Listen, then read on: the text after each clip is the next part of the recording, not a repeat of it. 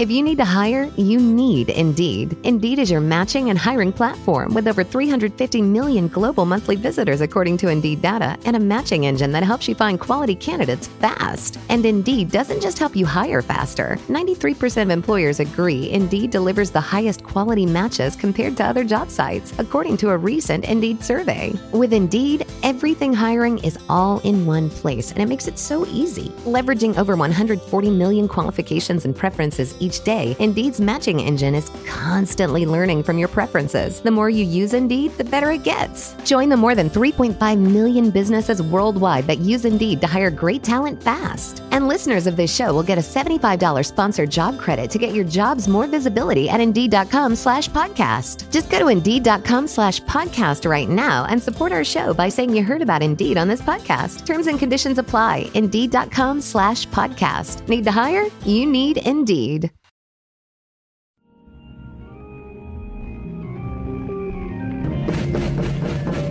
Uh, welcome back to another episode of the Comedy Bureau Field Report. The Comedy Bureau Field Report is a member of the Believe podcast family. That is spelled B L E A V. I was not drunk and slurred the word believe. It is Believe. And would I name a network that? No, but they do give us access to ads. So that'll be as much fun as I'm making fun of their network name. Um, enough of that, uh, Michigas, and on to this week's wonderful guest, uh, a co host and a writer and producer of uh, the Ron Burgundy podcast and a co host of the True Romance podcast. Please give it up for Carolina Barlow. Hello. Thank you so much for having me. No problem. Thanks for joining us uh, at it's 11 a.m. here in LA. I assume you're in New York. I am actually in Los Angeles as well, so it is 11 a.m. for me as well, aka uh, roughly when I wake up during the pandemic. Oh wow! I well that leads me into my first question. How has the how's pan, the pandemic been? How's quarantine been? Waking up at eleven. The pandy, you know, yeah. Pandy, I mean, that's a new one. The pandy has been a a ride of a lifetime. I mean, I always want to say it's an honor to be here. It's an honor to be anywhere. It's an right. honor to be have human interaction, even via Zoom. Mm-hmm. I mean, I think we were discussing, we share the experience of having been dumped during a pandemic, which mm-hmm. is a it's it's rare but it have i mean it's rare and it's not i saw right. a lot of celebrity couples break up during the pandemic right. i'm sure i'll throw us into that group why yeah. not and we have uh, a podcast we have multiple podcasts so between yeah, us yeah, yeah. i think I'm going to allow myself in there um, with Armie Hammer and his wife. And you didn't eat anybody, did you? Whatever, it happens. yeah. So funny. I mean, I can't even uh, put my hands in that sticky sauce. But yes, I both was going through a pandemic, being single for the first time in a few years. And um, it was a lot, felt like a, that Brie Larson movie Room Right. I don't know if uh, I, you I, remember I that. I, I remember it was a very affecting movie. Yeah, so she's sort of like locked in a room and just doing her exercises, taking her vitamins, watching her TV, and right. that was sort of my schedule as well. Right. Um yeah, so I think I have a similar experience to most people in that it was isolating. I'm learning how to socialize again. Mm-hmm. And um, I'm just very grateful for my two shots of Moderna, even though I am hearing about people getting sick who are vaccinated. Yes, I uh, also just ended up with the Moderna brand, but I, you know, like being out in the live comedy world, I just caught wind of like, and I'm not surprised because so many comedians, as you well know, are stupid. And uh, one of toxic, them toxic, stupid, uh, yeah. uh, alcoholic, whatever you want to call them. Right. They rebrand that as cool, but it's it is what that relevant. Is. Yeah. Yeah, and that's why mental health is important. Everybody. um, they they have been one of those people that have been hitting open mics really hard, and they right. they were vaccinated with Pfizer and they um they got they felt like they got some seasonal seasonal allergies and then they got tested mm-hmm. sure. And yeah, and tested positive, and they were at a Fourth of July party that a bunch Yep, of why not? At. Yeah, and there, and you know, so a lot of people tested negative, but there was a good amount of people that tested positive, and it's like that's where I want to heckle people who say the pandemic is over and they're set. I know. I know. Well, I want to heckle people in general who um, exhibit stupid behavior. Yeah. And um, I mean, I also come from that, I would say, rare group of people where I'm kind of a recluse naturally. Right. So, for instance, not going to a Fourth of July party. I hate fireworks. I was wearing noise canceling headphones the whole night, and that doesn't Right. feel like a sacrifice to me so I was kind of like, shit, uh, what what's what's the need? It's sort of like how in the first few months of the pandemic, there were people who were like, so I did take the risk. I had to go out for brunch and I was careful, but I did it. I was very conscious. I'm like, I'm so sorry. Was that like as necessary as going to the hospital or something? Like, why? why are you so emphatic that you just like definitely need to go to brunch and just weigh the consequences? right. But I mean, as I told you, most people just don't know how to behave. most people don't know how to behave and this is you know in a weird way it's kind of amazing how much the human mind can rationalize something Oh, yeah. like the just the the priority of brunch in your life where you know it outweighs you know you can you can actually read whatever you want into what the numbers are or what like and well i'm i'm i'm fine i'm fully vaxxed and like it, it's not over i mean you know la just had like a third day of thousand cases but whatever Right. Yeah Not me. I think it's a very American thing too. My friend who lives in China was talking about how her being an expat, she just assumes that things wouldn't affect her. You know, when we really think about how little has affected us as Americans, you know, right uh, no one's invaded us. Uh, we don't have to worry about drones. right So we are all assuming that just this huge, uncontrollable, right highlight that global pandemic wasn't Right. going to touch us is actually kind of wild. Um, but as Jared Kushner said, it was going to be gone by April. So, and as Nikki Haley said, Jared Kushner is a secret genius. So I just, I am flabbergasted that that turned out not to be true. Yeah.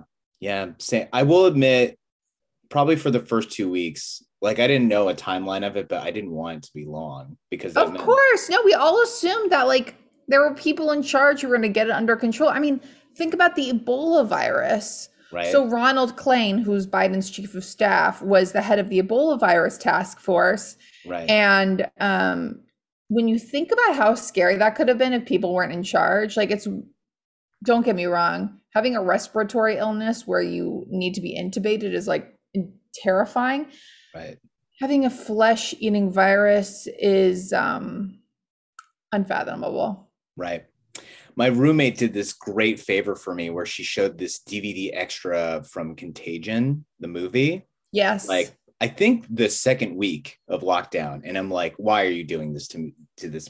why do I, why My- now? Well, yeah, you know, uh Shouldn't you be rewatching like reruns of Lost? Like that is not the pandemic escapism movie to watch. No, no, no, no, not at all. But it it uh part of it was just like this sort of animated short that shows like what happens if a pandemic strikes Yeah. and how um it's actually potentially worse if the virus isn't as deadly as say Ebola because people think it's like not a big deal and right. also also a virus that's more deadly like kills quicker and often doesn't it stops because it just kills and doesn't go further Interesting. you know what I mean?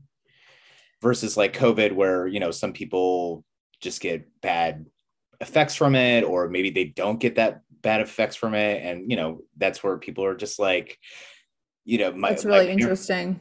Yeah, yeah, and uh, I, I watched that, and I remember the first live stream comedy show I watched on uh, Instagram Live. It was. Uh, big- it wasn't that kind of tragic when you look back. You're like, oh, I gotta catch this show, and having no idea that we had a whole year of them. Yeah, but it was the it was this big benefit for Ground Game LA, and, mm-hmm. and Adam Conover goes up, I think like eight people in, and he doesn't even do a set. He's just like, I talked to somebody from like Harvard or Yale, and for like a medical expert, and they say if everything goes right, if everything goes right, best case scenario, year and a half. Yeah, and, and I was like, no, what? No, and the and he just left after that. He like turned off Instagram, and the hosts were like, um, uh, yeah, we don't. What was that? well, there was, you know, I was doing. uh I had a to do list to do mm-hmm. every single day that I thought was going to keep my days organized, and the to do list uh did.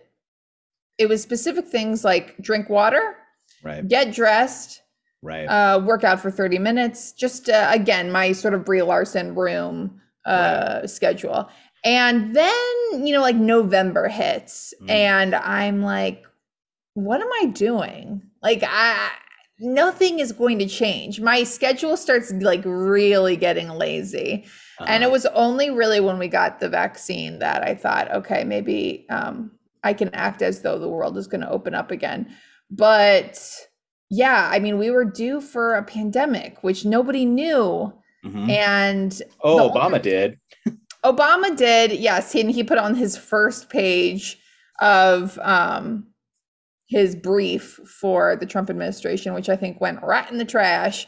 But also, I remember reading a book by, even though he's so annoying, Jonathan Safran Foer called Eating Animals. And it's all basically about how we should all be vegan.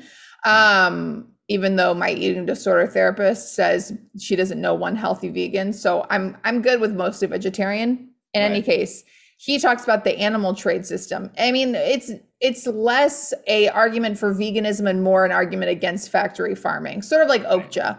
Right. And uh, he one of his arguments is that the factory farm industry is so terrible it's going to produce our next pandemic Right. And he basically explained that we have to have a pandemic every 50 years or so and that we were due like we were like 100 years late or something. Right. And I remember telling Will Ferrell that one day, like he was just getting his makeup done, and I was like, by the, he was talking about how crazy the news was, and I just threw it out there. I was like, by the way, I think we're supposed to have a pandemic soon. like I think from what I read from someone who is kind of annoying and right. is like a bougie, you know, writer, I think that this is something that's going to come up. Right. But yeah, I heard the same things from like people who are much smarter than me. They were like, by the way, two years. And I was like, what?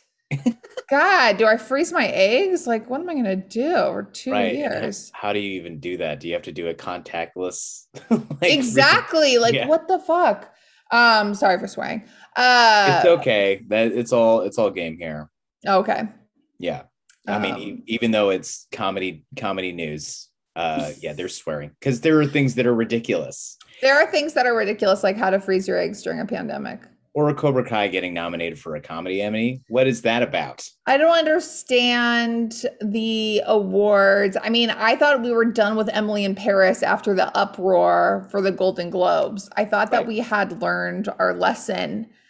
And yet, I'm so but, sorry, Amelie and Paris, as they wanted us to pronounce I haven't watched it. Is that how they intro the show? So no, but they were there the creators sort of came out being like actually you guys we wanted it to rhyme and mm-hmm. so it is amelie in paris and Great.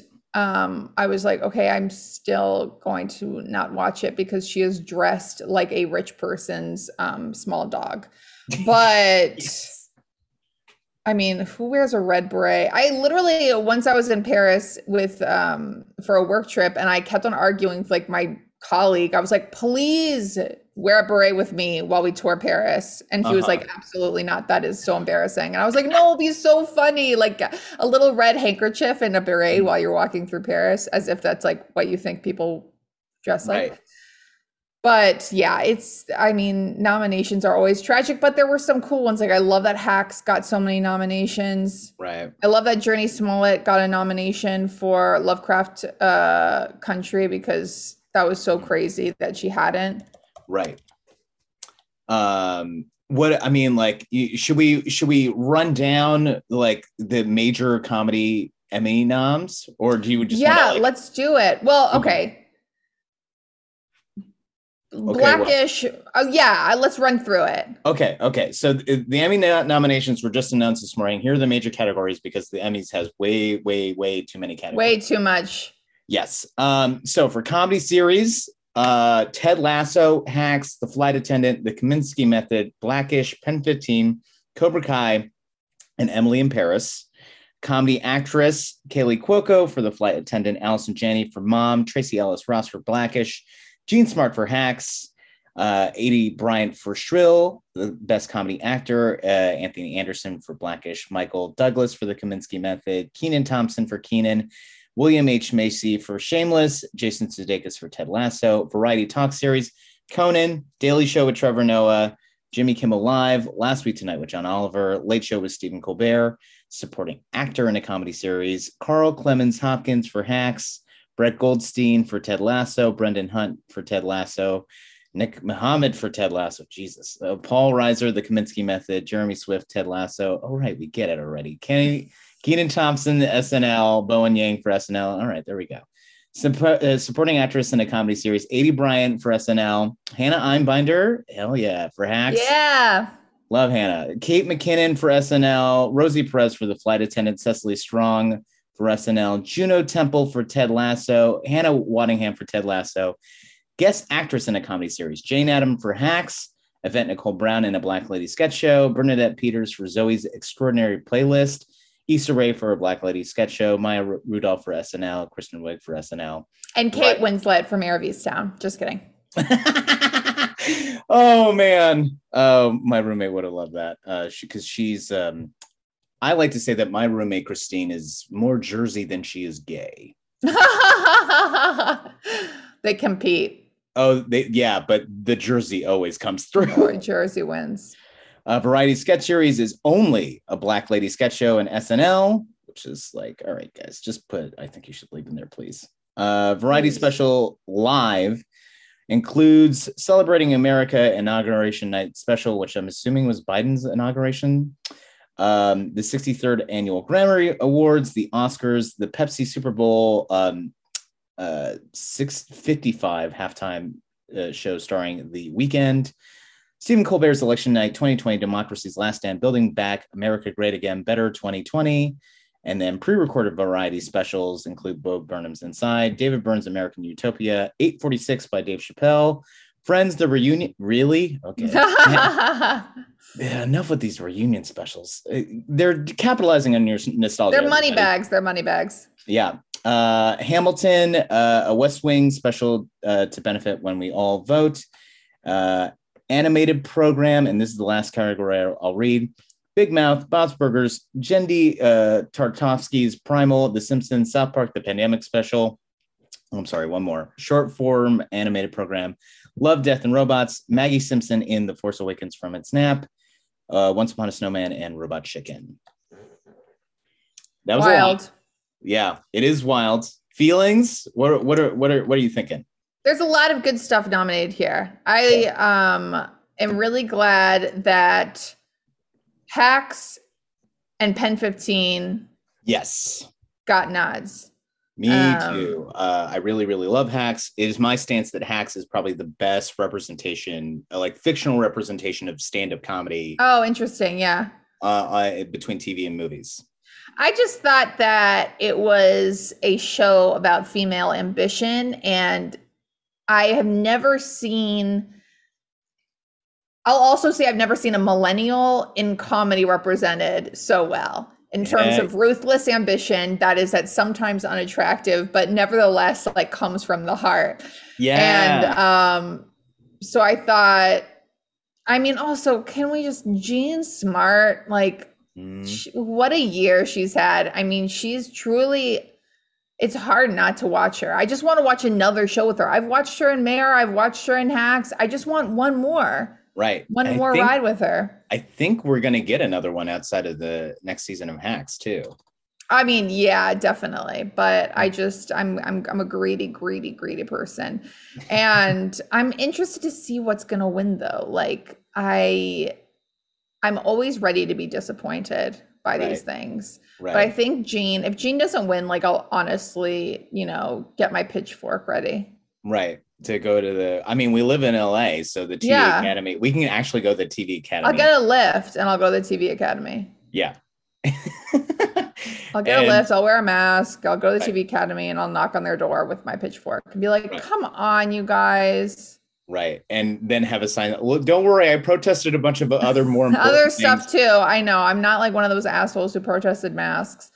Um, I, I'm ready to be disappointed. I'm also okay. This is something I feel like Mhm. at this point isn't the cast and like creators of Emily and Paley like embarrassed to show up? like I truly believe that it's like it would be embarrassing if I were the lead of Emily in Paris, which I am. I would be so like I'm not showing up anywhere. Like it was so incredibly embarrassing that I got nominated and like Michaela Coel got snubbed for I May Destroy You. Like I'm not going anywhere. Like I'm simply not. right. I'm just gonna say you're right. My show is stupid. I'm sorry it's taking up space, and um, I'll donate all the money to, uh, you know, Paris dog rescues. I don't know. Uh, yeah. But yeah, whatever's happening, you know, the, Yeah. they're finding more dead bodies in that Miami collapse. Uh, you know, yeah, exactly. I Yeah. have to say, okay, Jessica Walter got a posthumous Emmy nomination, which is so for- amazing. for vo- voiceover, right? And I also want to say Bowen Yang got a nomination for SNL, which is so exciting because he is for sure one of the more exciting cast members on that show. Yes. I he- love he- everyone on that show, but he is someone like his Titanic piece is to die Yes. for. Titanic piece. Him as the uh, Chinese like diplomat or whatever it is. Right. I I also though Heidi Gardner's uh the last dance extended scene Mhm. performance where she played a security guard who is um gambling with Michael Jordan on the last Right. dance is something that just as people say lives in my head rent free. I was literally thinking of lines about this before I logged onto my Zoom. like my wife's not gonna like that. Like that just plays in my head. Like what do them kids call that? Cheese. Like I just Right. think that all the time while I'm just living my life. I just haven't moved on from that. I think it is like I haven't watched any of Cobra Kai, but why the hell is it nominated as a comedy? It's not a comedy, right? I um to be completely honest, fully don't understand uh where uh the Karate Kid saga would be um but yeah it, it feels a little bit like john wick getting nominated for it. Like isn't it just like a fun action series? If if that's nominated shouldn't wandavision be nominated? I just Yeah, I, I mean- as a comedy i don't understand. Yeah, it's action it's an action thing i mean it's like Or- if, but th- uh, that's like the golden globes opened up this door where action gets nominated as comedy and so Yeah, because The Martian won one year. because the com- martian won and like i don't know they thought that suddenly blockbusters don't get me wrong blockbuster comedies when they're done well deserve nominations but there was some blurring of the lines Right. Um, you mentioned that you have this big take on uh, awards. okay It- it- yes yeah. I Give have an me. idea for an awards show, and I think it's really genius. And I'm just Uh. waiting for people to take the initiative. So I'll start with the Oscars. Mhm. I believe that there are multiple people who have been snubbed over the last whatever uh 200 years. right. Um, I don't know how time works. I'm like, what year is it? Um, 1997 was 50 years ago. I believe that there should be a new awards show Mhm. where everyone um gets to eh, where all the snubbed people so like will ferrell and elf um, anjelica huston and the royal tenenbaums everyone who deserves a nomination but did not receive one gets nominated so Right. you have a bunch of actors from various years who are nominated in the same categories and you just see basically who really was snubbed who gets to come out on top and i feel like everyone would watch everyone would want to see like who deserved it the most um who's been overlooked over the years Right. right. and it would be the ride of a lifetime Right. Do you want to do like, this uh, March Madness style or something? Like have a tournament? Yeah, that's a great perspective to have. That's a great comparison. I think we could do it. Yeah, that'd be very fun. That'd be very fun.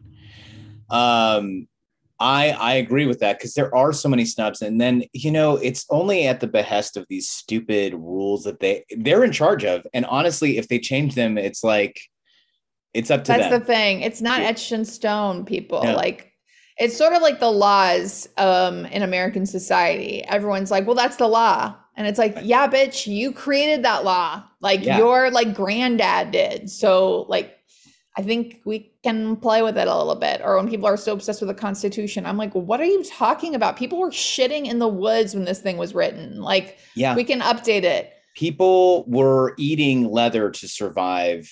Yes. when, yes, they were doing yeah. like amputation with whiskey. Like, come on, we can do better than this. Yeah, things absolutely. change. It's a good. It's a good thing. Yeah, other than or you know, saying the law is the law. That's why Cosby is free. Exactly. I also love what Seth Rogen said, and it was such a relief from the sort of uh, tired cancel culture mm-hmm. uh, moans, which was he said, like, oh, yeah, like jokes age. Some jokes don't age well. Mm-hmm. You know, so I watched the 40 year old virgin the other night because it was on HBO Max and I love it. And Steve mm-hmm. Carell, again, someone who I would totally nominate for my right. awards show for that movie, but there's definitely some jokes where you're like, "Oh, come on. I I know how you're gay. Like give me a break. Like I wouldn't let my kids watch this." And just for that, I would let them watch it for every other part. But I think it's it's like refreshing to be like, "Oh yeah, this didn't age well." Right. And that's it. And That's it. That's fine. Absolutely. That's fine. We've evolved. We've progressed. Yeah there's a great interview with Paul F. Tompkins where they, he specific, he specifically asked about PC culture when we used to uh, what we used to call it uh, in comedy, and he comments that um, you know as an artist it's important to be you know uh, with the times expressing your art through the times and uh, mm-hmm. so to ignore that would be just being putting your head in the mud Totally. Like, it's uh spiritually akin to like being like, what about when we were in college, man, and we could drink like this? It's like right. grow up. Right. When I hear premises, whether it's stand up or it's in a movie or whatever, when somebody says just like, I remember when, or back in the day, like, all right, check yourself. Yeah. I would say. Yeah. Yeah. You know, my sister went on a date um, with this guy from uh, Bumble the other night. Uh, uh-huh and his you know they answer questions in uh, bumble profile and he's black and one of the questions was like where would you travel if you were going to travel through time? And he was like nowhere. Mm-hmm. which i loved. He was like why would i want to go back in time? Right. So yeah it's kind of this really limited vision that thinks that the good old days are even a thing like even the 90s were something to envy. Right. but um i don't know.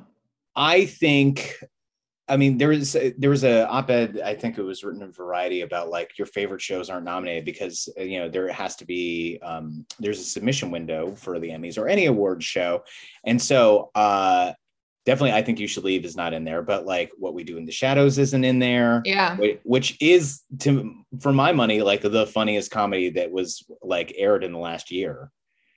Yeah, I yeah. think that show is brilliant. And mm-hmm. um, I also, okay, I will say this though. I am really glad Schitt's Creek is like over with the award season.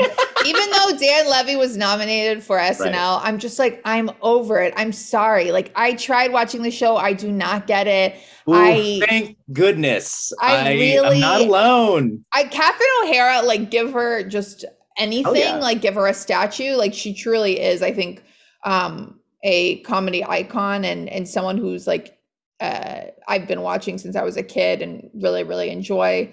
Right. But the show as a whole is not a masterpiece. I am so sorry to say. I just right. I don't get it. I really don't. No. And I it, it got a little smug for me. Right, right. And I think you know, maybe this is going out on a limb here, but I feel like a lot of I mean, I only watched like a few episodes, but I feel there there's this sort of heart to it that I think a lot of people really love about Ted Lasso as well. And given the time that we're in, people want some hope, you know? Right, right. And uh, you know, a lot of people weren't like me where they projected their dad onto Ted Lasso, and I sure hate, I hate that show. I love that.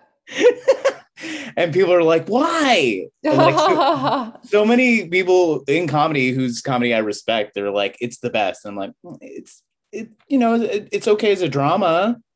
I just love the quote that came out today from uh Jason Sudeikis, where he was talking about accepting the Golden Globe in a sweatshirt, and he said, "I was neither high nor heartbroken." And you're like, "Babe, come on." he literally said, "Like this is like so crazy," while he was getting the award, and I was like, "You're you're both, bud. It's okay." Yeah, absolutely. I was going to say um, I am very late to everything. So actually during this pandemic, I did a bunch of TV watching that I hadn't done in a while. I mean, that Damn. that was required of everyone that okay, so for instance, I never went past like season 2 of Breaking Bad, which I know is crazy. So I finished Breaking Bad. I never seen The Americans, so I watched all of The Americans. Right. This feels like 10 years ago that I did this, but it was in fact like 2019. I'm so sorry. It was in fact 2020. Right. But uh, yeah, I I failed to um, watch anything that felt current because current felt too depressing.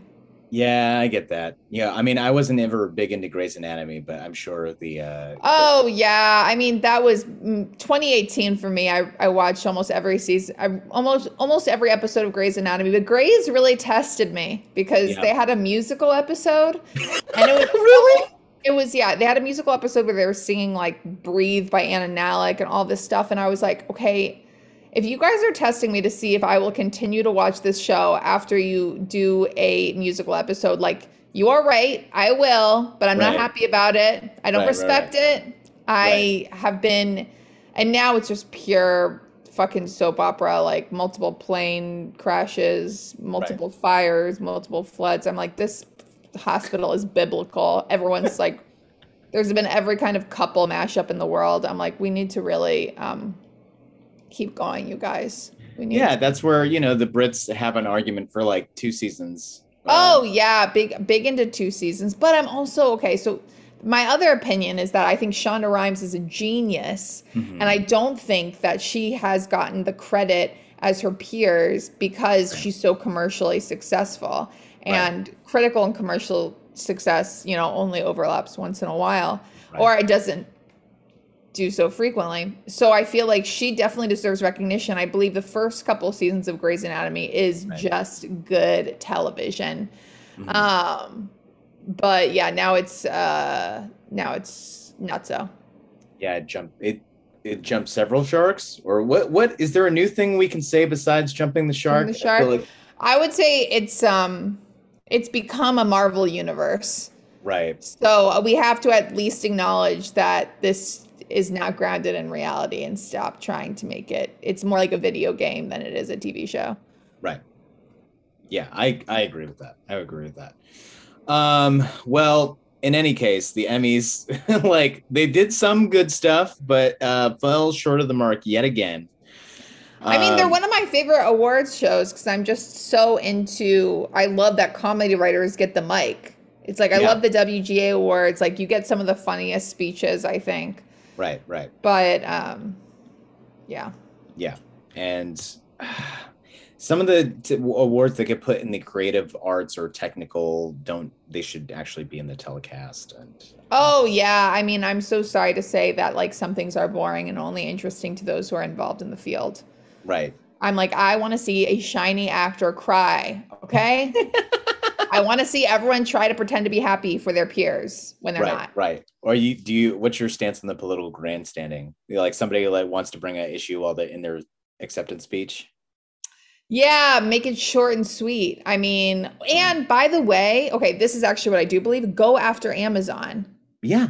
Go after Amazon. Name check Jeff Bezos. Name check. Right. Say like, why are you going to space? You could solve climate change with uh, one of your weekly paychecks. Like, yeah truly go after him yeah. and I just and go after him for not providing health care for his employees. Like I'm like, come on, Miss Maisel, or you know, if anyone wins, I do think they're obligated to do that. Like their paycheck comes from the exploitation of like workers. So they need to at least say something. They'll be totally fine. Amazon you know if you're if you're i mean to get really deep if your art is rooted in your humanity like you mm-hmm. can't be winning awards without acknowledging like some true crimes against humanity that your company is doing.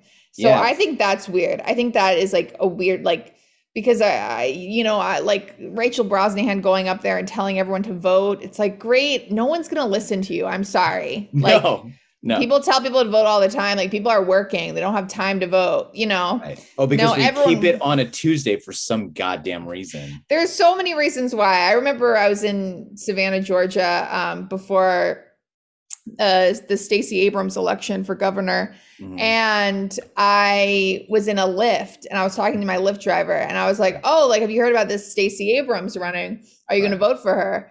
And she was like, "I don't have time to vote."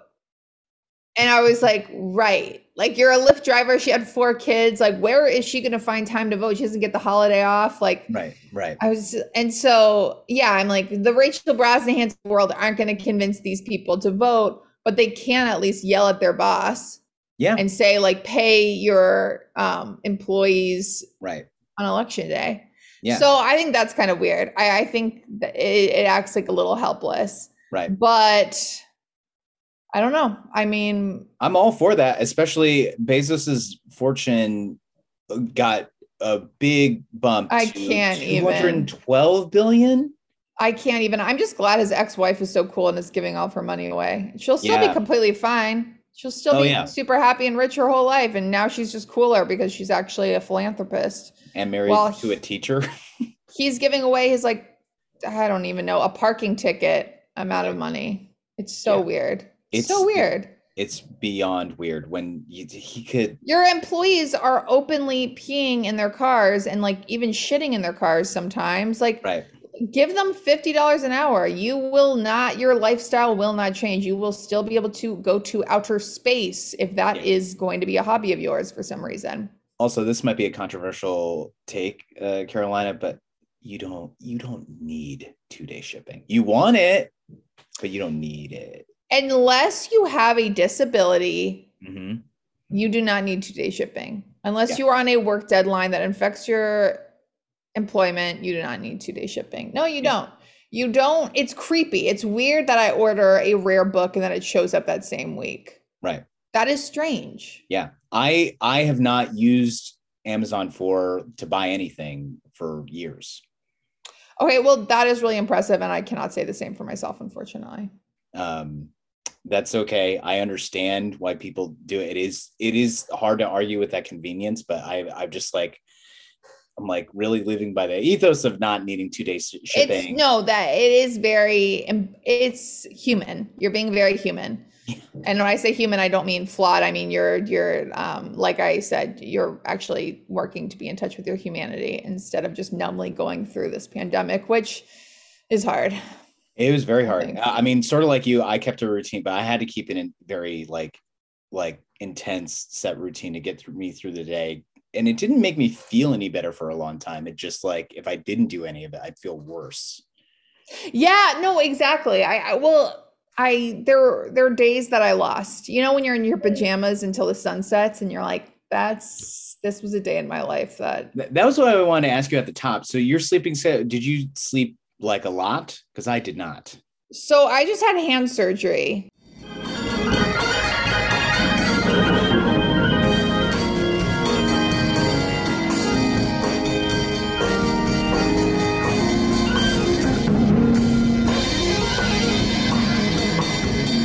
Oh, I'm so. Um, I'm going to show you my cast. Right. So I big, big cast. big cast. So I um have been uh sort of milking it Mhm. and uh just letting myself rest as much as I want. right. Sort of eating what I want. You know, I was working out a lot before uh I got surgery, sort of Right. stopped doing that. You know, when you're like, I'm kind of okay with the fact that I can't do this.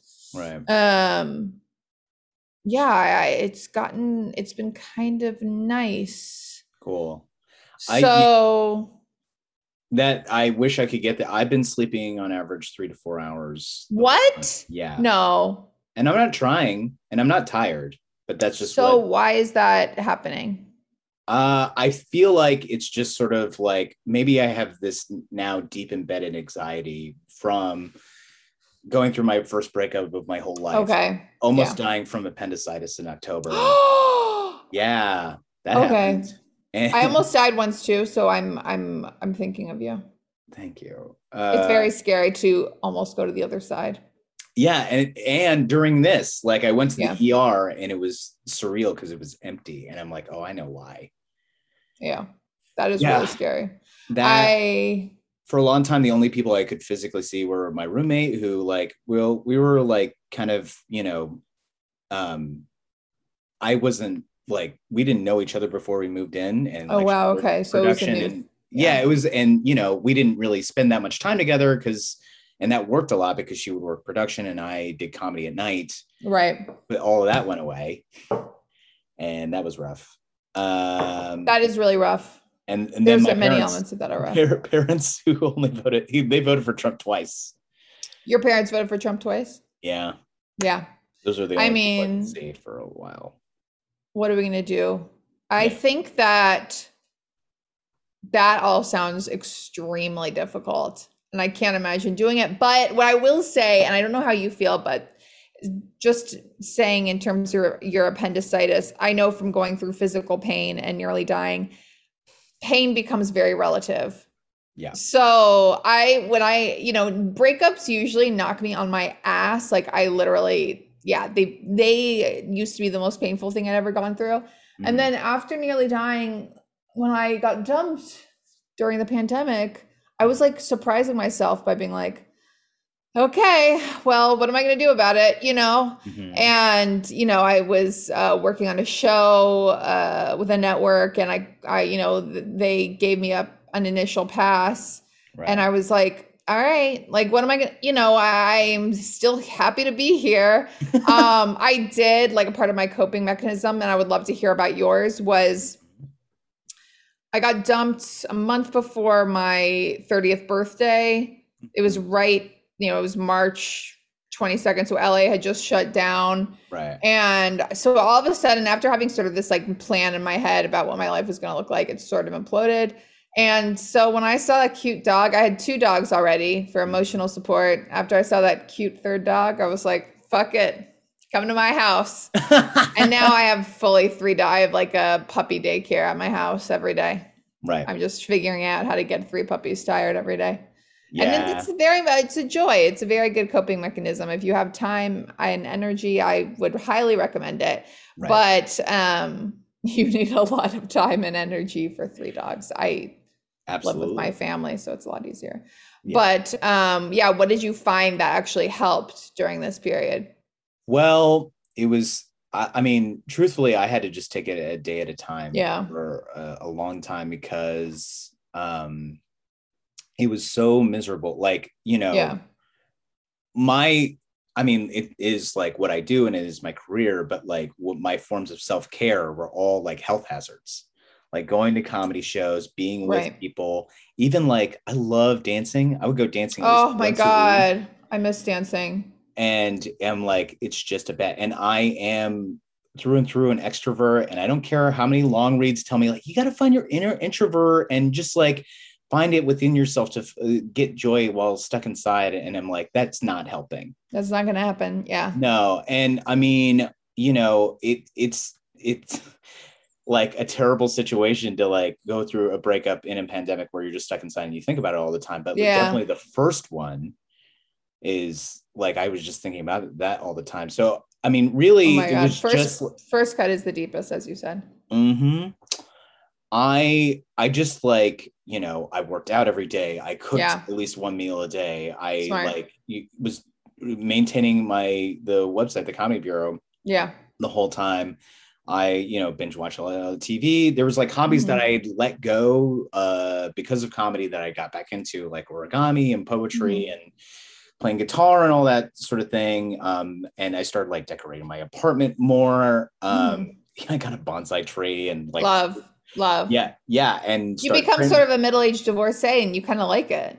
Yeah, at least for me. Yeah, absolutely. I I'm mean, like, sure, I'll read a self-help book. Fuck it. It's funny that you should say that because one of my favorite drinks is um, sherry on the rocks. Interesting. Yeah, it's a dessert wine, and yeah. uh, I told that to my good friend James Austin Johnson. He's like, "What are are are you a divorcee? Like what?" From the 1930s. Yeah, who? That's so like, funny yeah, you just like walking around in a, in a robe and never seeing the light of day. Love, love, love, love. I have to recommend a self help book just because I just mentioned it, and I think sure. that it is the book to read if mm-hmm. you are at all going through anything romantically hard, whether it's you want to meet someone, right. whether it's you have bad luck in relationships, whether it's you're breaking up with someone you've just been broken up with, whatever. It's called right. Attached. Mm-hmm. And it's all about attachment um, styles. styles yeah. I am, for instance, I am an insecure attached. So that means right. that like I become obsessed with whoever I'm whoever I'm dating. Right. Um, I tend to believe it's by Amir Levine and Rachel SF Heller. I tend to believe that whoever I'm with right. is like better than me and I'm lucky to be with them. Right. And um, if they don't text me, I tend to believe that they are falling in love with someone else or going to break up with me. Anyway, I become very consumed.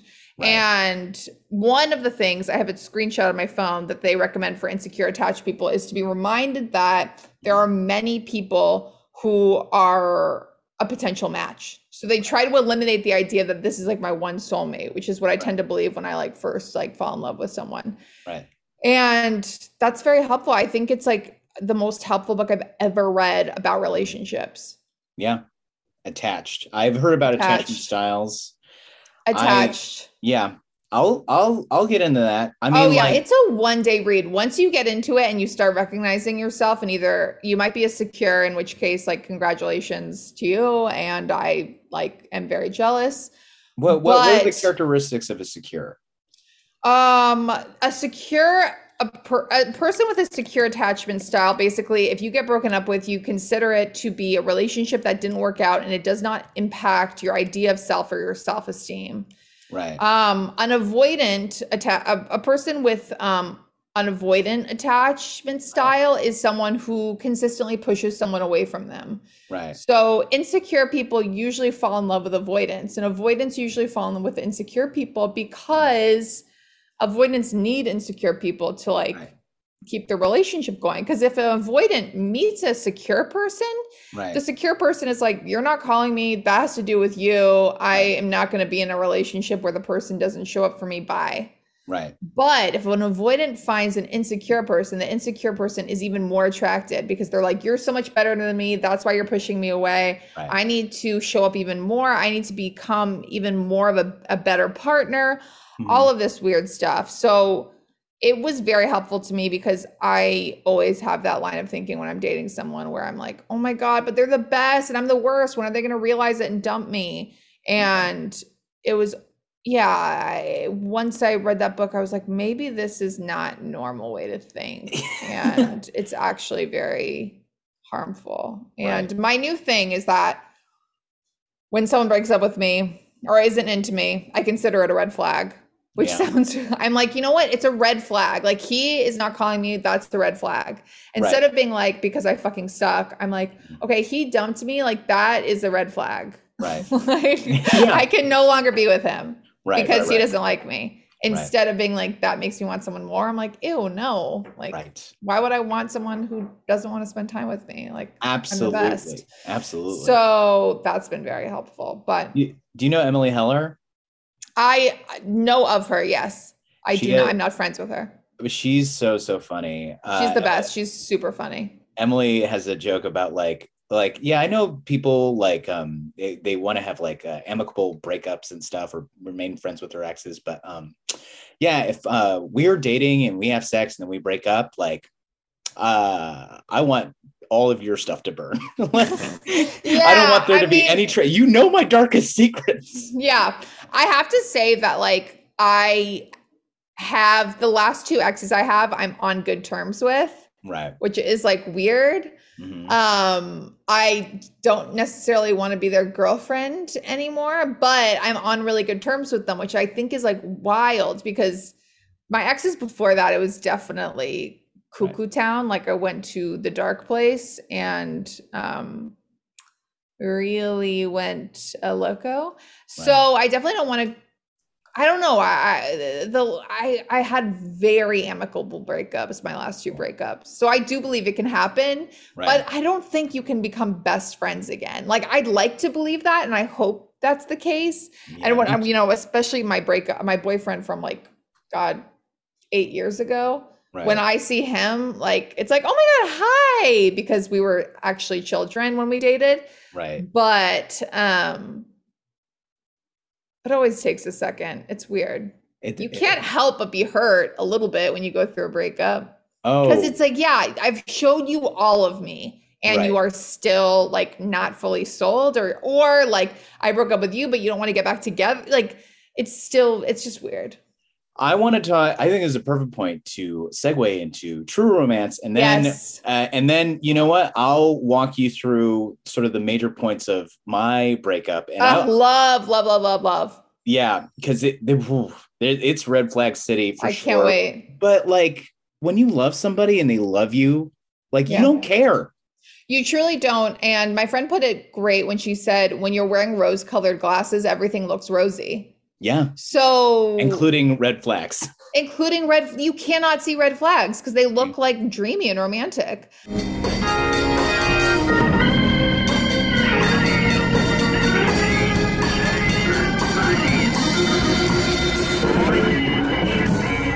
Um, so True Romance was a podcast that I started. I was doing the Ron Burgundy podcast with my mm boss Will Ferrell, which was a true joy.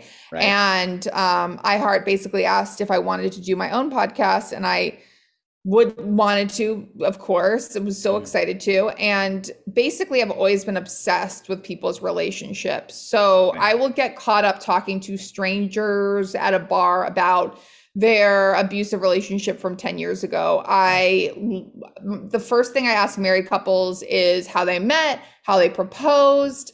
Mm-hmm. Um, I also love from afar talking shit about people's relationships and analyzing if they should be together, if the guy is nice to her, if the girl is crazy. Right. Um, I love like big princess gown weddings because they're so cuckoo to me. Like I sure. love when like a bride spends 30 grand on a dress but like doesn't own a home. I'm like, this is wild. Right, right, right. This is wild. Right. What is this industry? I um, love like Instagram relationships. Even when I was in middle school, I loved MySpace relationships. I would stalk couples on MySpace. So I'm just right. um, sort of a modern day voyeur. Mm-hmm. And uh, I'm specifically focused on people's relationships, whether they be so romantic that I can't look away or whether they be so ostentatious I can't right. look away. And my best friend, Devin Leary, mm-hmm. is my sort of. Uh, she co-signs all of my bullshit and I do so for her. So right. we both, you know, we are, and it's really all we like to talk about. Like the other night, we had to record a true romance episode, but right. we were getting caught up talking about why Justin Theroux and Jennifer Aniston broke up. Like mm-hmm. we're like, okay, but I have one more point to make. And right. you know, they're friends, they're too close of friends now. So what happened that they can be such good friends and spend the holidays together, even though they right. got a divorce very recently? Right. Who is he dating now? What kind of woman would he date? Do I have a chance? Etc. and Devin and I, gosh, uh, back in early March, we're pitching it to iHeart. You know, the guys over there are so cool. Right. And our thesis was that we were two crazy girls who had been in nuts so relationships in our early 20s. Yeah. I mean, relationships where you scream in the middle of the street in your pajamas at like 2 a.m. outside of your apartment. Right. Uh, you know, relationships. Stuff that you would see in a TV show and you'd be like, that's yes. not real. Yes, stuff that's very um, hectic, where you show up as I would say your worst self, where all of a sudden you're like, this is bad. I cannot be phone bombing this person with every insult I can think about them. Right. And then through transformation, our arc went to where we were in really healthy relationships in our late 20s. You know, my last relationship lasted uh, for about three years. It was so much fun. We were such right. good friends and uh, Devin is in one too. That's like super great. And so our our sort of argument to iHeart was like, don't you want to hear how two fucking crazy people who are attracted to the absolute nightmare guys are now super healthy and in beautiful relationships? And iHeart was like, yes. And a week before we recorded our pilot episode, I did in fact get dumped um, during the beginning of LA's oh, no. lockdown. So I was like, but as Devin put it, she was like, I was half sad for you and half like, this is going to be good material. So it sort of became a different show, which was that, oh my God, I'm turning 30. You know, don't get me wrong. I understand that's still very young and that, you know, my life isn't over Sure. But it was very much like, how do I find another relationship? What happens when your plans fall through, basically, which I think is one of the hardest things about breakups is that we have this blueprint in our heads of how our future is going to look with this person. And all of a sudden, we're like, wait, what? I thought we were going to adopt together. Now I have to like meet someone else. What if they want to have kids naturally? Yeah. Do I want to do that? You know, you just sort of have to rethink all of your plans right. um, that you were unconsciously or you know in fact consciously making. Mm-hmm. so it is so much fun and we talk to everything. We i'm sorry we talk to everyone. We've talked to multiple call girls about um, you know the sex industry and how that affects relationships We've talked about attachment styles. We've talked to therapists. We've talked to divorce attorneys who gave right. us really good advice, specifically, mm-hmm. why do you want the state government involved in your relationship? Right. Um, please sign a prenup, everyone out there. Uh, oh, yeah we've you know talked to o- actors open, open, relationships that was your last episode that's right open relationships yeah is that actually something that works and why am i judging it when in fact i just can't be in one because like i said i'm insecure attached and right. when my boyfriend's talking to another girl at a party i assume it's because i'm ugly and he wants to leave me right. um one point but, about that though can, yes. can i i will say i think you know with honesty and rules as you laid out like open relationships can work. But i what i don't like from people that are ethically non-monogamous or polyamorous is this idea that like they're better than people who are monogamous and like you're just they like, do have an air of i'm more evolved than you. No you're not. Uh, exactly. I don't think they are but i also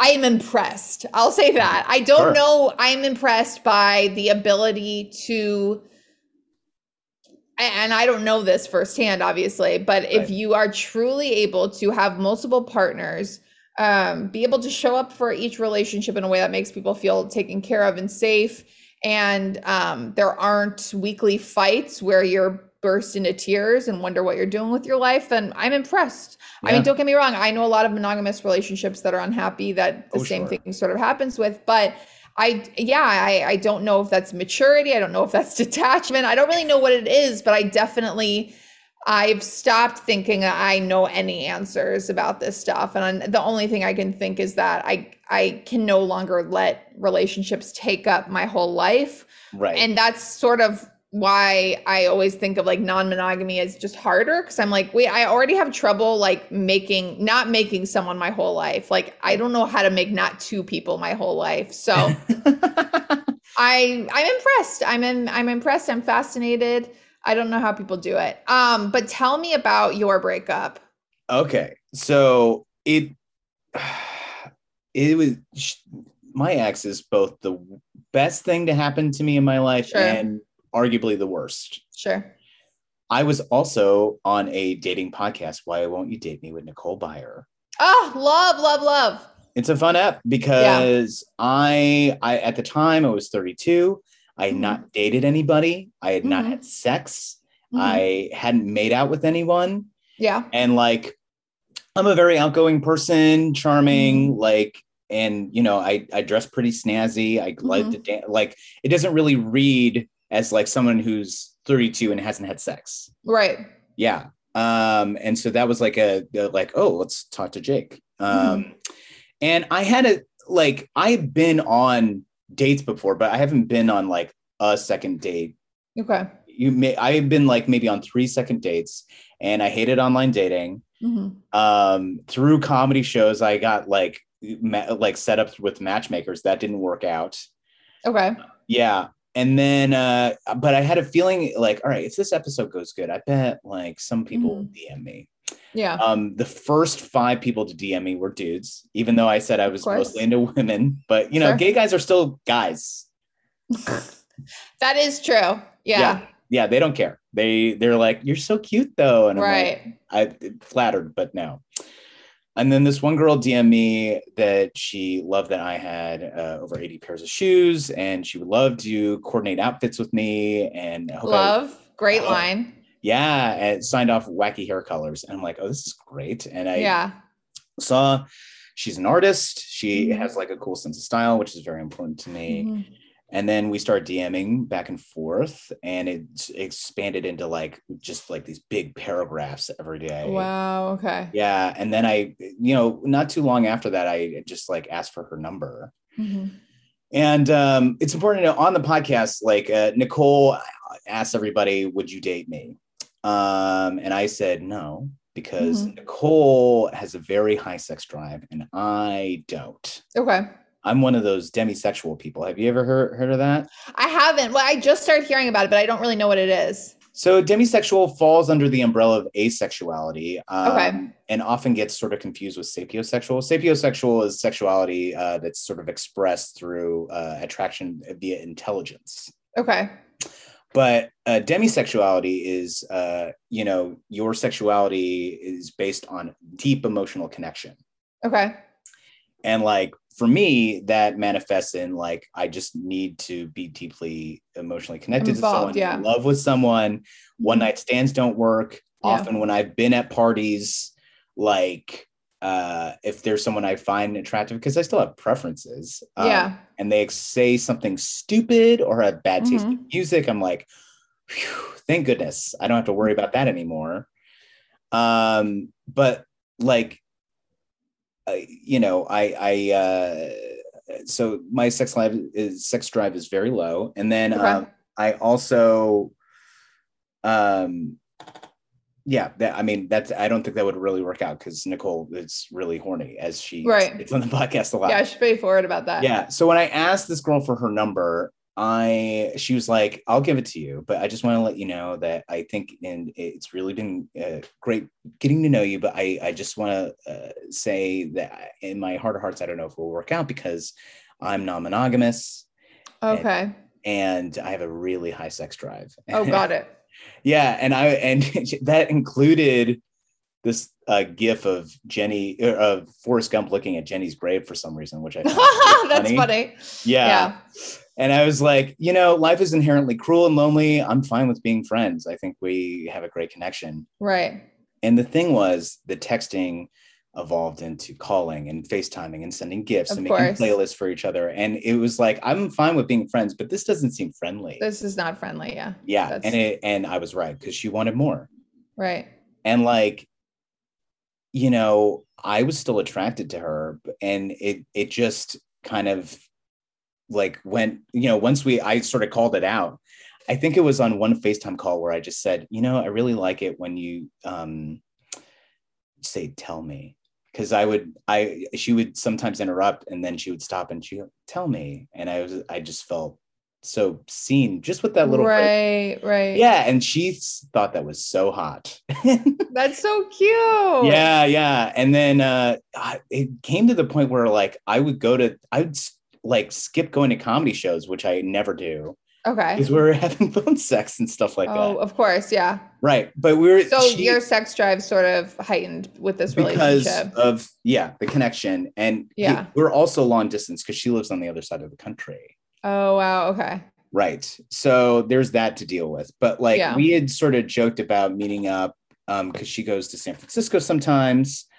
Um and we were for to see her mom. Um and then on Chris like she told me probably uh, three weeks before that on Christmas 2019. She was going to fly out to see me.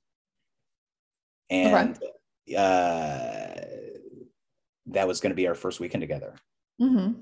And it was. I picked her up from LAX at probably like 4 a.m. Oh my we, God. Yeah. And like, it's, it was, we, it was so late that only Swingers was open. Oh, uh, I love Swingers though. Yeah. And we, we, you That's know, a sweet spot for like a first in person date. Yeah, and uh, I mean, we didn't even get like a full date. We just shared a bag of fries, and we were so, we were so excited we didn't even know what to say because it was really late. But we are gonna spend the whole next day to, uh, together, mm-hmm. and like in the next probably fifty four hours, I like held hands with somebody for the first time. I made out with somebody for the first time. I had sex for the first time. I met somebody's mom for the first time. Like so wild. Fooled around in a car for the first time. Right like they had the whole little speech of like i love you at the airport right right wow so it was like a montage it was a montage like the like most people go do all of that in like uh, probably five to ten years yeah. I, I did that in just like, like less than three days. Yeah.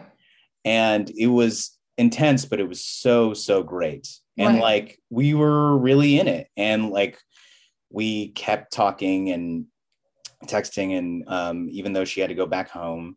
And then we were on the schedule of like we are going to try to meet somewhere once a month. And so okay. uh, we the a few days before valentine's day 2020 we met up in san francisco uh, for a weekend and you know we had great times but there was some family drama that she had to deal with which you know unfortunately it kind of made things a little chaotic and then that me dropping her off the airport wasn't it was so the opposite of the last time because like I couldn't even find a place to park. There was a guy yelling at me like you got to move, oh, you got to move. God, yeah. She we barely got to kiss goodbye and then I was like she was like call me after security cuz she had just told me as I was dropping her off like yeah, this been weekend's been really weird and I, you know, uh, I don't know if I want to like be in a relationship. And it's not your fault. Right yeah and i'm like that's okay and you know but then i'm just sort of left with that and um you know like the thing is she said that we she didn't want to be in a relationship but it didn't seem like anything changed we'd still talk all the time we'd text all the time right and as you would later find out she just didn't want to stop talking to me even though she right doesn't know what she yeah. that's really hard. That's like yeah. I, I and I'm not saying this is an insult to her at all, but I think like we can be inherently selfish without realizing it. Right. You right. know, like especially in relationships, like you can want comfort and like the familiarity of someone even though you know that like what you want doesn't align. Right.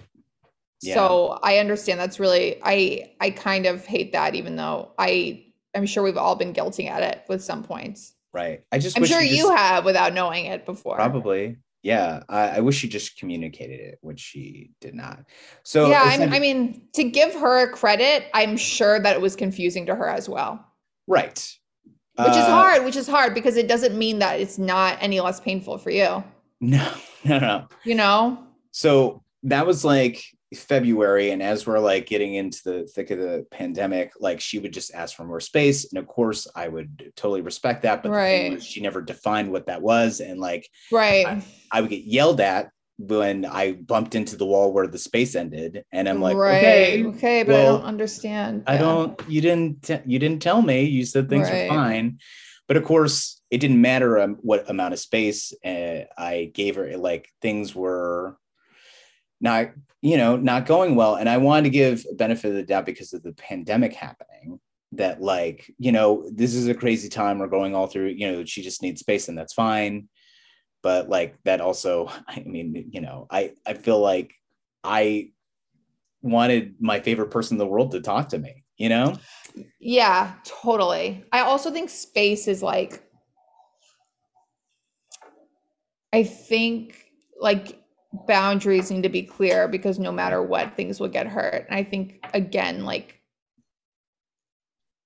right. when you're asking for space it means like i can't say goodbye but like maybe i need to right so um this all sort of comes to a head where we're talking way less and um you know texting way less.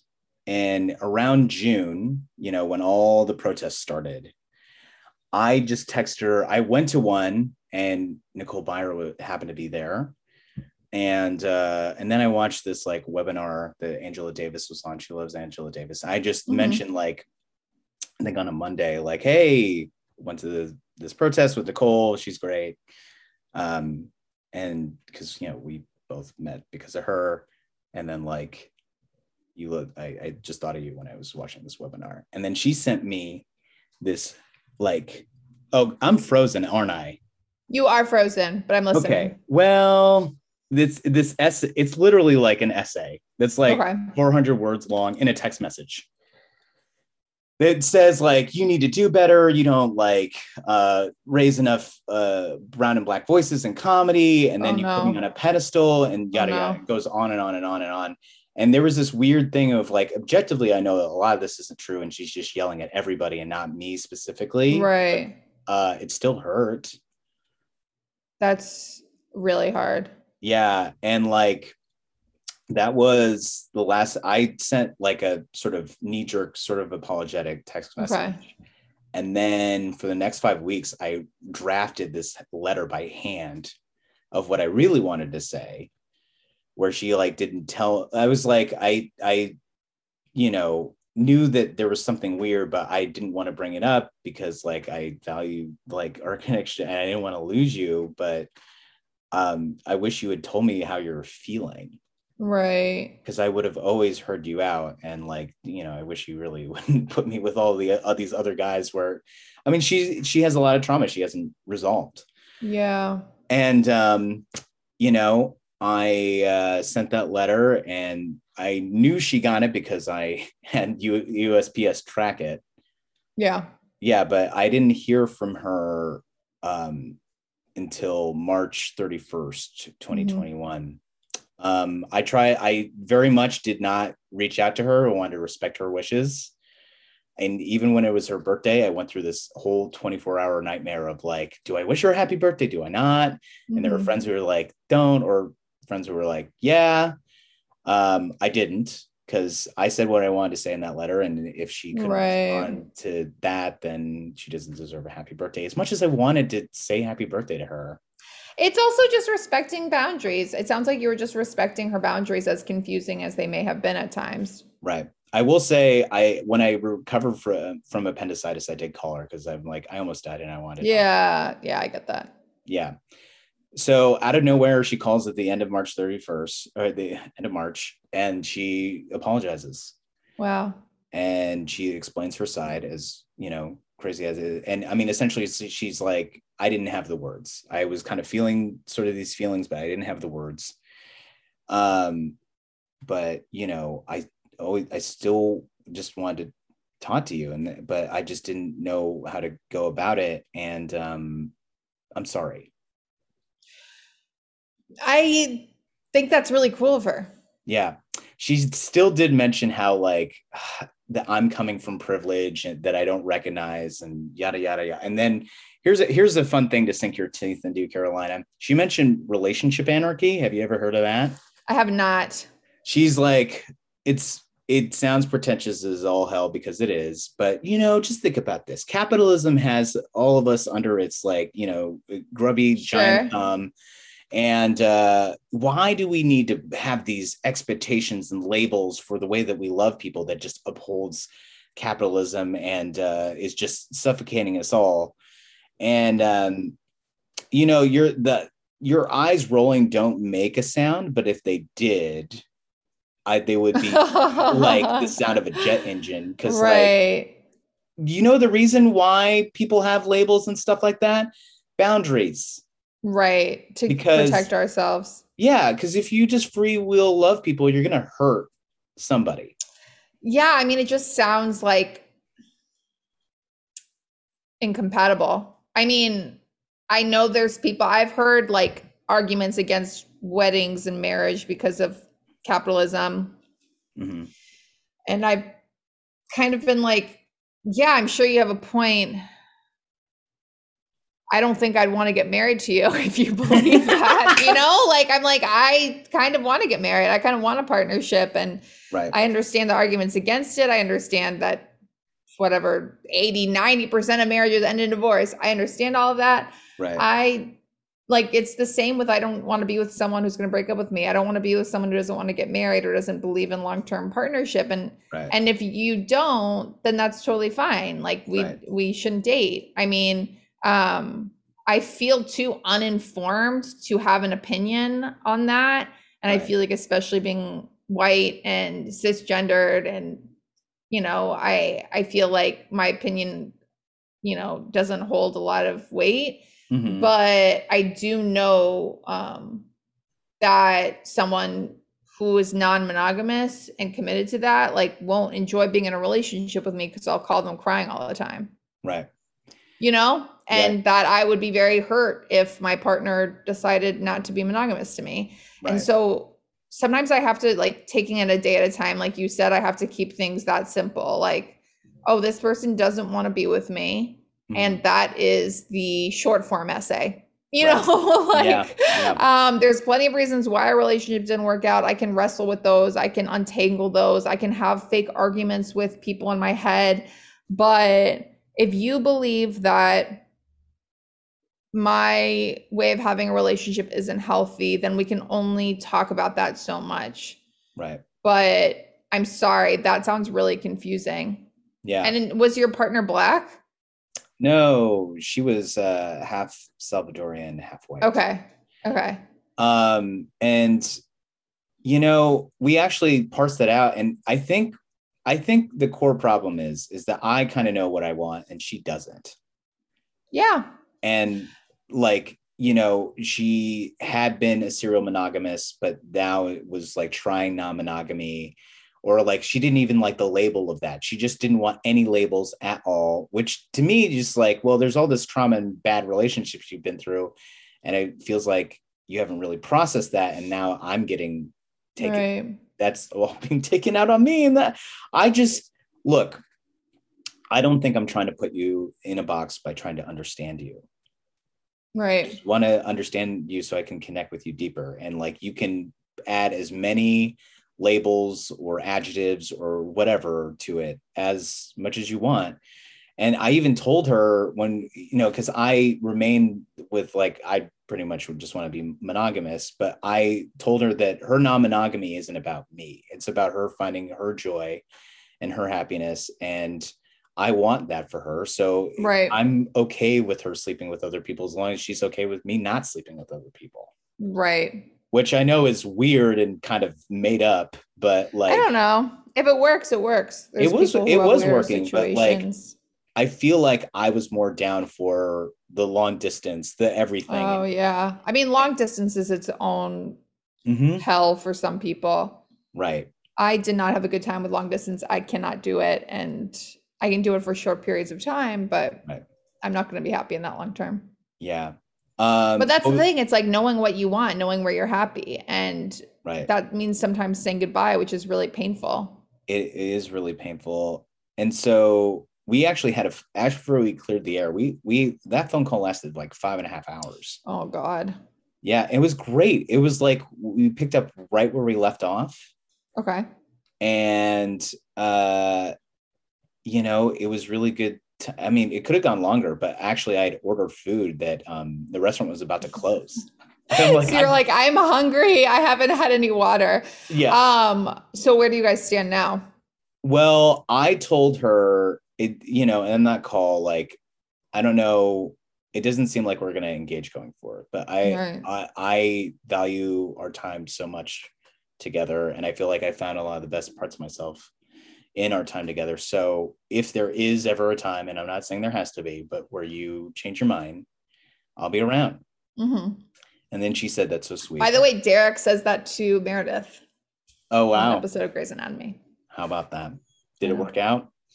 I mean, yeah, they definitely fell in love. They had a family. Um, he did uh, die in um, a multiple car accidents in one day, so Yeah. um, look out. But uh, Sure. I feel no. like the, if there is to be other chapters, and I believe that we are, you don't talk to somebody for five and a half hours unless you really want to. Listen, more will be revealed. More will be revealed. My favorite advice about relationships is if it's meant to be, I truly believe this. So mm-hmm. you please knock it if you like, but if it's meant to be, there's nothing you can do wrong. If it's not meant to be, there's nothing you can do right. I've seen people try to manage mm-hmm. relationships for years that are not going to work. And I've seen right. people, you know, yell at their boyfriends, send their boyfriends away, and say, I never want to see you again, who have now are engaged because, you yeah. know, yeah, it's very confusing. She but, she said she wanted to call me at the beginning of the year and then just kept putting it off. And I have empathy for that. I can understand that you like it must be tough to like pick up the phone and call me no right. you're gonna apologize. But she said like i don't know if i could offer you the same because you're you know you're still coming from privilege or whatever. I'm like great. Um are um you guys still following each other on social? So that was the, one of the weirder things that i was wondering about throughout the lockdown is that she blocked me only from her stories okay. on her personal account which is kept private for several months and then eventually she stopped doing that. And then I wasn't allowed to see her private account at all. And again, she didn't tell me any, I don't know what any of that means. And I tried to very much not read into it. But like, I, you know, I'm very much a person who believes that chaos runs everything and only some things happen for a reason. But I, I don't, I'm not like closed off to the idea of synchronicities. So I was writing off the suggestion of somebody I just met, uh, letters to her that I, w- I was never going to send her. And it was in this Moleskine book that I was just had a few more pages left. And I unfollowed her. She has an artist account. I followed, unfollowed her artist account on one of my accounts. And the very next day, I got that call. Interesting. Yeah. Yeah. More will be revealed. More That's like be- the kind of cool thing. I think you will get more information either way. Yeah. I uh I feel like if it, we're fated if fate's a thing to like live like a normal people relationship where they just right come, yeah come back every year or something oh my god after my breakup someone was like oh my gosh have you watched this show normal people it's so good and i was like there's no worlds where i am emotionally prepared to watch that show Right, right, um, right. Right. But I do think that's a way of making things work. And I um I recommend anyone and everyone reading the book attached. Yeah. It really yeah. does help. Absolutely. I mean, there are, I think she's still she has a lot of growing. She's like 27 and I'm 33. Okay. I think there's some growing up that needs to be done. I still love and miss her. Yeah, of course. Dearly. Yeah. And um but I'm not I'm I keep saying to myself I'm not waiting around for her. I'm open to love. I deserve better, so on and so forth. But I don't know if I that's like I'm really feeling that in my bones yet. Listen, it I it takes me till I meet the next person to fully get over the person before. Right. I just don't I you always have like a spot for that person that you used to be with. Right. So I don't know, just be gentle with yourself, but also be open-minded. Yeah. You know? Be open-minded. I, I think with my first breakup, I thought I'm never going to feel the same. I'm never going to feel this way again about anyone. I was right. positive. Right. And that was not did not end up being the case. I did fall in love again multiple times and I had, you know, for the most part, great relationships with every person after them. Right. I mean, really like fun relationships where that I still have great memories of. Like I, you know, have great memories of my boyfriend from when I was 22. Like I was just thinking about him yesterday because I saw his roommate. Right. And I was like, oh, like I have totally good memories of him. I want him to be super happy. Um, and I think that can happen. You can get to that point with people. Right. I do too. Um, I I don't know what's gonna happen. Um, that's fine. That's a good yeah. place to be. Yeah. I think that that's a good place to be. And um setting I, aside everything you think you know. Yeah. I do think, you know, is it, the feeling of like, how am I ever, I do believe I'll like fall in love again or, you know. Oh, yeah. But I do, it's like, the two big things of compatibility. I mean, we're so compatible on a lot of things, but like, yeah. how much? Where am I? I know, I know this, that. I know that feeling. Objectively not true, but where am I going to find another girl who like thinks astrology is bullshit and knows she doesn't want to have? Oh, are you kidding me? No, you are going to find that. Please. I know the feeling. I do, where you're like, I'm never going to find someone who makes me laugh like this. I'm never going to find someone who gets me. Right. I promise you, you will. Right. It just does seem like it not doesn't only, seem like it.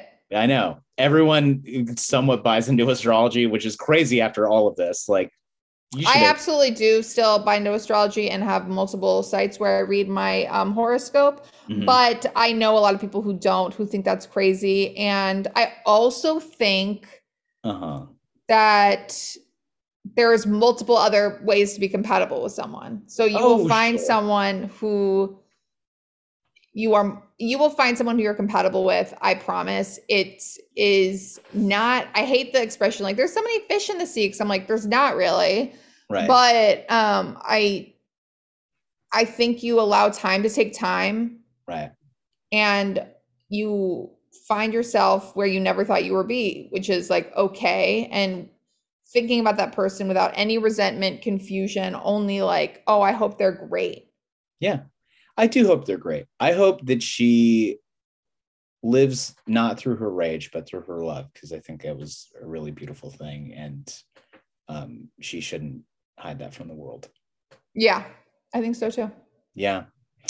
Um, so yeah, that was my first breakup. And it was again the best thing in my life and also the worst. Yeah, I mean, you will have a different perspective in six months. You'll have a different perspective in year. In five years, you will have a wildly different perspective. But it's okay that you don't yet. Yeah, it just doesn't. It just takes time. Yeah, but I do think we were truly, we did truly love each other. As some people, yeah, it sounds fr- like you did. I have a friend who's 70. She's like, you guys didn't really love each other. I'm like, you're 70 though. That's really funny. Yeah. I uh, uh yeah, I mean people always say the wrong thing. Right. Yeah, I mean I've written jokes about it and yeah. I, that's part of me processing it and you know, we'll see where that leads. We'll see where that leads, but um, um here, I want to try to tie this back all the way into comedy. So somebody okay. does a, a, podcast about relationships and love and da- dating and all that. What do you think of comedians doing crowd work to couples in a way that possibly sows seeds of discord. I love and both hate. I love uncomfortable things that I can't like look away from. Right. Um, but at the same time, it is truly um horrifying to see people mortified. Like I both need to see people um in their worst state because like I said, I am like a voyeur for people's discomfort and unhappiness. Sure. And at the same time, um, like I hate, I hate comedy should always come from an inclusive place and right. we should always be punching up. Right. Um, and so when I see people embarrassed just to be embarrassed, just for like shock jock stuff, it makes me kind of sick. Right. When I see like super bougie couples getting made fun of um, by like, you know, a Natasha Leggero, I love it. Right. But like I, I do wonder sometimes, like Natasha, when you come to see Natasha, especially if you come to see Natasha and Moshe, there's a certain expectation. But if you're just at like oh, like um, a random bar, a random bar, a comedy show, and like maybe you're not even together, or you know, it's up in the air. I feel like sometimes crowd work could really ruin things or make them weirder. Uh yeah, I think that um, crowd work is inherently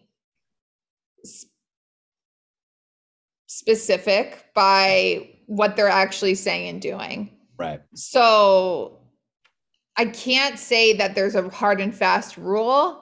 I do know that dates are also inherently painful and uncomfortable and embarrassing. So if someone adds crowd work onto that, that is absolutely cruel. But I also would never go on a first date to a comedy show ever. Yeah. It's unless we were seeing like Dave Chappelle in like a 500 seat arena. I'm not seeing a comedy show at a bar. Yeah, don't. Or even I ended up I what I thought was a date, but retroactively got made into a hang. Uh, I took this girl to one of her favorite comedians playing Largo, and it just happened to be a Christmas show. And then she had such a great time. And then she walked out. She's like, "You didn't tell me it was a Christmas show. You know I'm Jewish, right? And I'm like, "That's really funny." I know. Not all Jews hate Christmas. I'm not going to assume that of you. That's really funny. Yeah, and uh, yeah, it wasn't it wasn't great after that. But yeah, yeah. That's where um, I, am so sorry. I have to run soon. I know. I'm so sorry. No, no, no, no. I'm I'm uh hate to do it. It's only because I have another podcast that I have to hop on.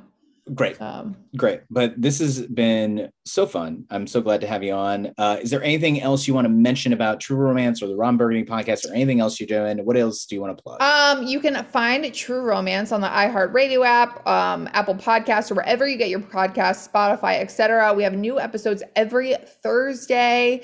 Um, we cover everything from lying to cheating to dating sober to online dating to mm. having every experience under the Tuscan sun, to long distance chat roulette, mm. um, fuck boys, and holiday rom coms. We really just love everything from the Bravo universe um, yeah. to you know the Sex and the City universe. Um, so catch us there, and um, thank you so much for having me. Absolutely, and go read Attached. Go read Attached. That's what I'm here to say. Yeah, yeah, absolutely. Um, I am Jake Kruger. I created the Comedy Bureau. You can find the Comedy Bureau at thecomedybureau.com. Uh, at the Comedy Bureau on socials. You can find me on Instagram at Not the Supermarket, at Twitter at MFJ Kruger. There are so many great causes to support at this time. I ask you to support those, but if you have money and generosity left over, please support the Comedy Bureau because it's been running uh, by my lonesome for over 10 years. Uh, so with that said, do you have anything to say as we sign off here? Um, if you need a sign that you're going to get through today, this is it. You will get hell, through today. Hell yeah. Glad to be a service for everybody to get through till you have to go to sleep. Uh, comedy is still happening and you should support it. And as the great Brody Stevens would say, Enjoy it. the Comedy Bureau Field Report is recorded, produced, and edited by Jake Kruger. Music by Brian Granillo. Artwork by Andrew Delman and KT. And part of the Bleav podcast family.